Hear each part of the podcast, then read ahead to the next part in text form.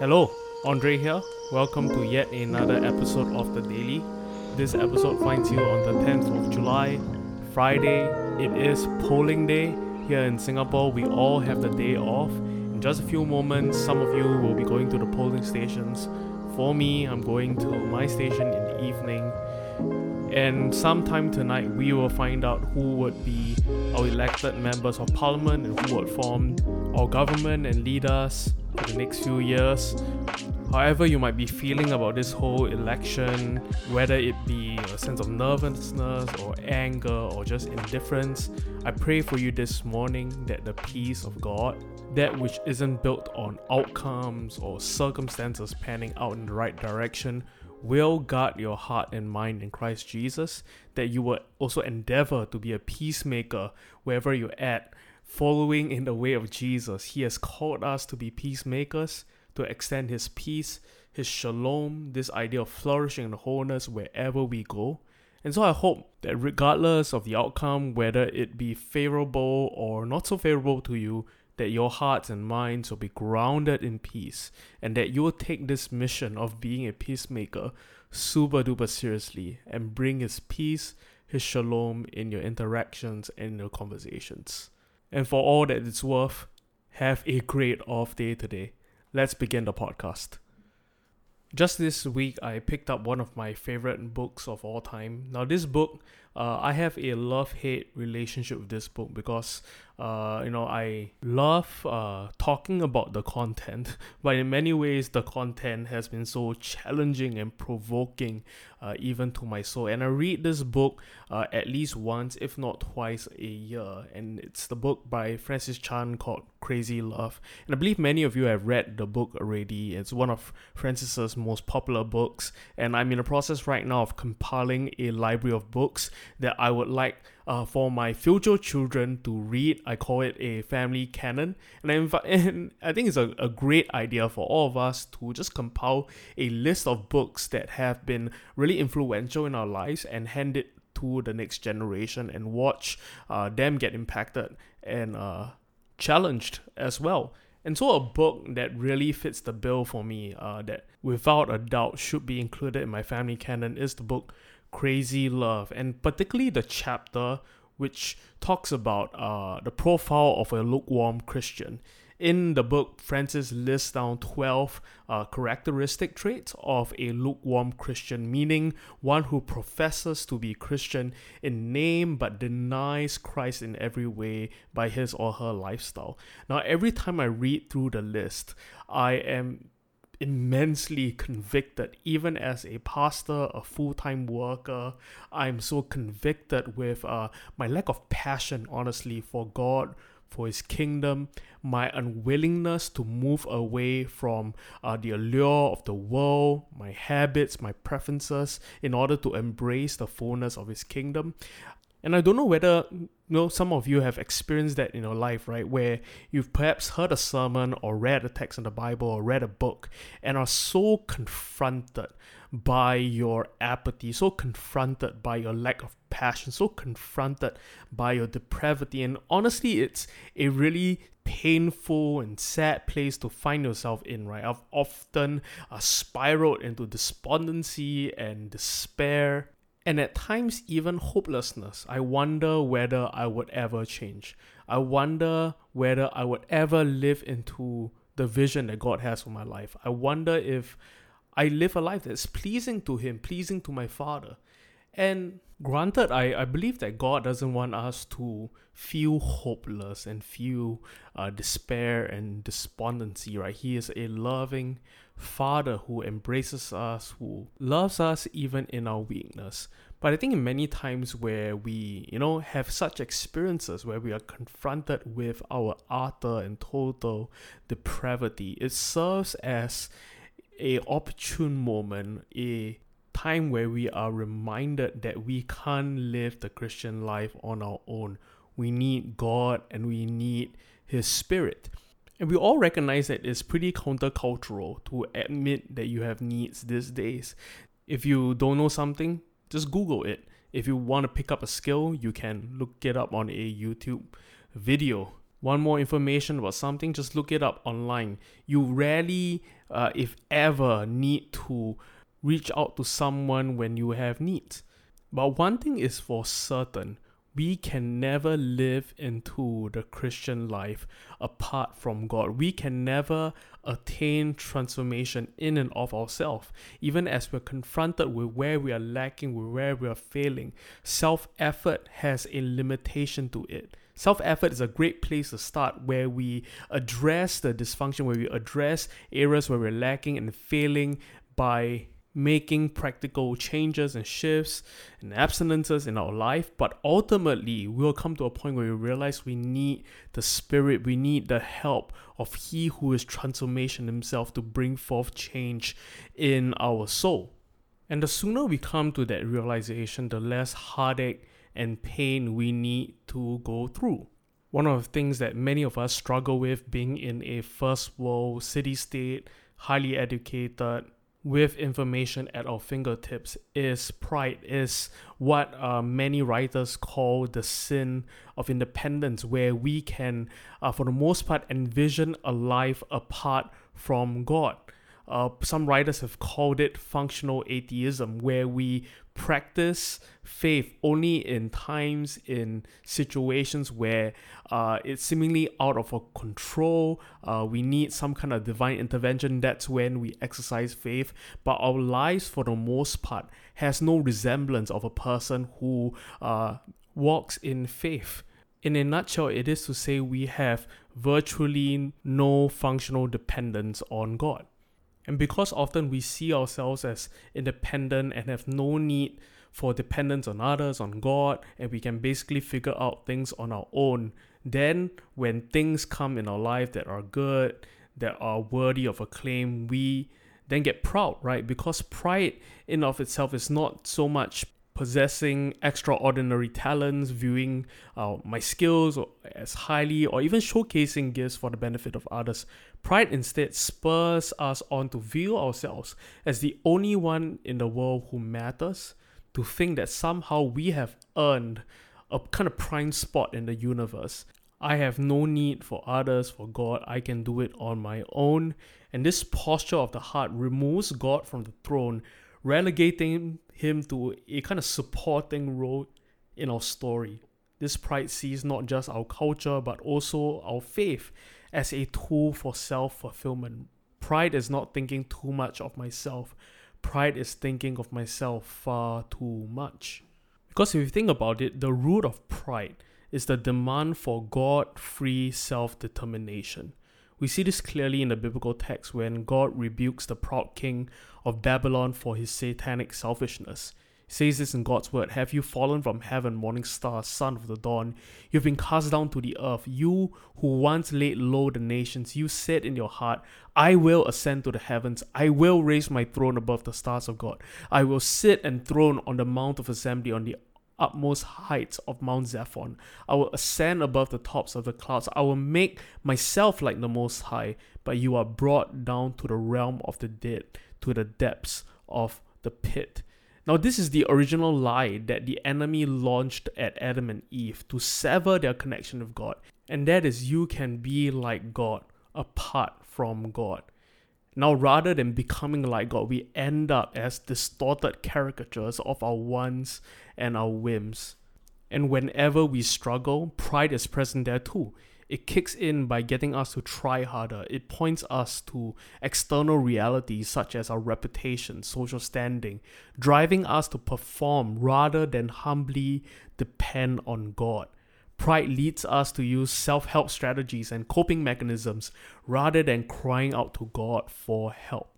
Spiritual success and spiritual despair equally causes us to focus on our own spiritual performance and take our eyes away from the grace and mercy of God.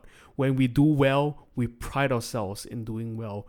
When we are in the pit, we pride ourselves in being able to fix ourselves, and so we try harder, we perform harder unto no end. But the good news of the gospel is that Jesus came to liberate us from the all consuming burden of pride so that we are free to love well. The antidote to pride is humility. And humility is not a virtue reserved for just the spiritual elite. It is the only appropriate response to seeing who Jesus is and who we are in Him. Tim Keller puts it so well. He says this that human beings have very little power over themselves. 95% of what sets the course of their lives is ultimately completely outside their control.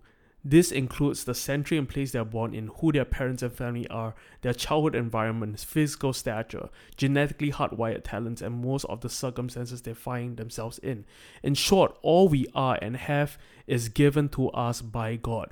We are not infinite creators, but finite, dependent creatures. Now, doesn't that ring so true? And when we realize this, when we humble ourselves to recognize that we have a creator God who uh, has ordained all things in our lives, and that same Creator God is also the ever present Father who helps us in our time of need. That humility liberates us from the tyranny of pride. Now, this trait of humility is so desirable that when Jesus describes his heart, gives us insight to who he is as a person. He describes his heart as that which is gentle and lowly, or in some translations, gentle and humble in heart.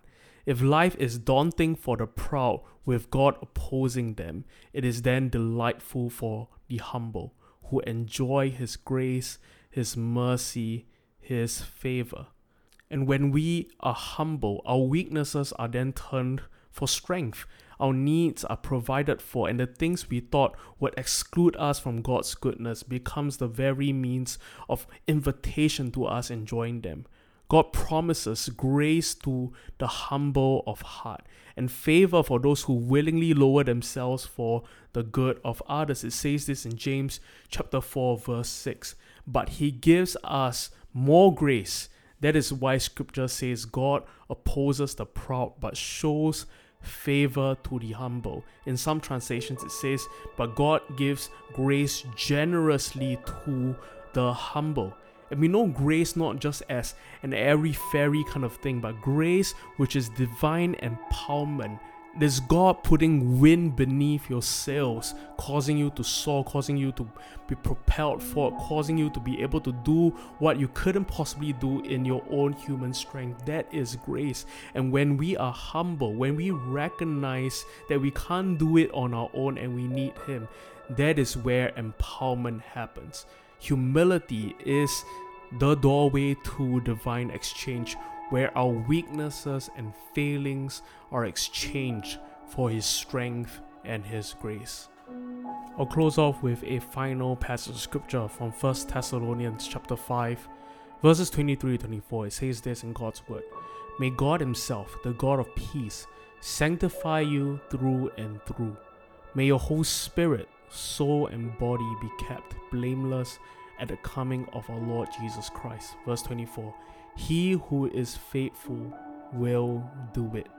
Now, our faith is not placed so much in our own ability to achieve the right outcomes, but our faith is placed in He who is faithful, in He who says that He will sanctify us through and through.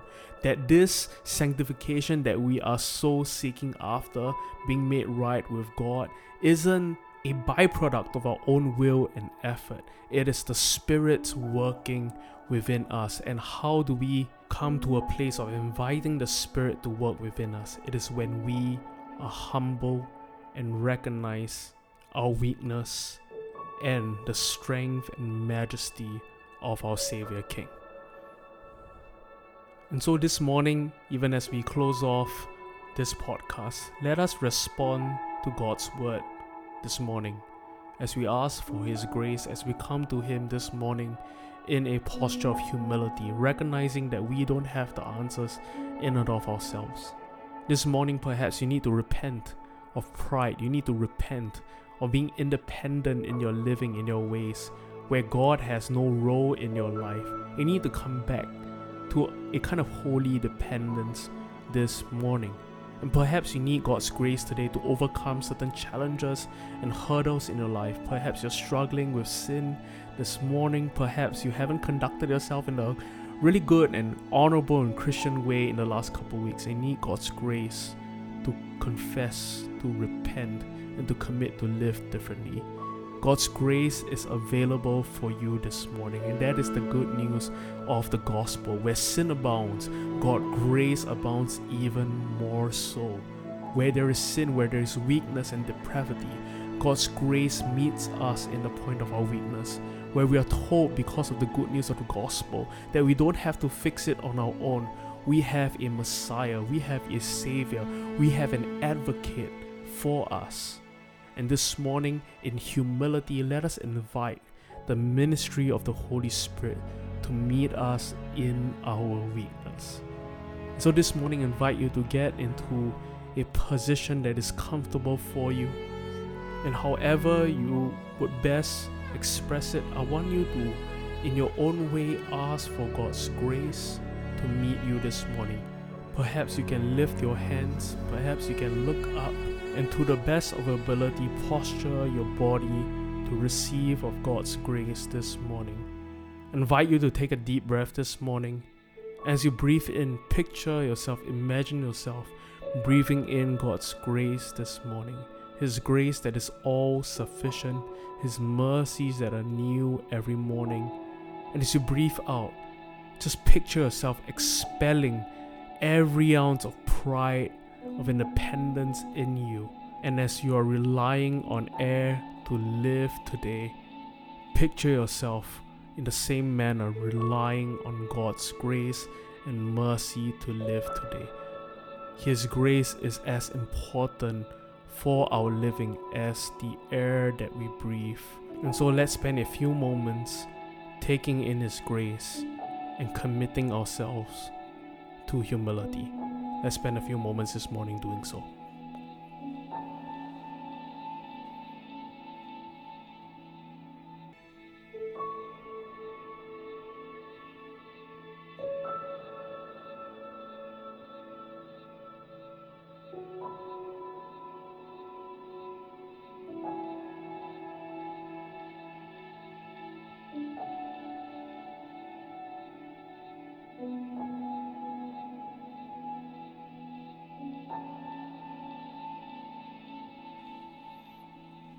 Amazing. Let me pray for you even as we close off this podcast. Father, we profess our great need for you this morning. We are so, so in need of you. Even as we are confronted with our depravity, with our failings and our weakness. God, we pray we won't just delve and spiral into despondency and despair, but our hearts will hope because we know that when we come to you in humility, you give us grace you give us grace to overcome. You give us grace to triumph. You give us grace to uh, break through even through the things that we struggle with. And God, we in humility ask for your grace this morning. Help us, we pray. In your name, Amen. Thank you so much for tuning in to yet another episode of The Daily. Have a great off day today. I'll see you for Sunday service online on our Facebook page. Grace and peace. God bless. Hey, thanks so much for tuning in to the daily podcast. We will have fresh new episodes out for you every weekday.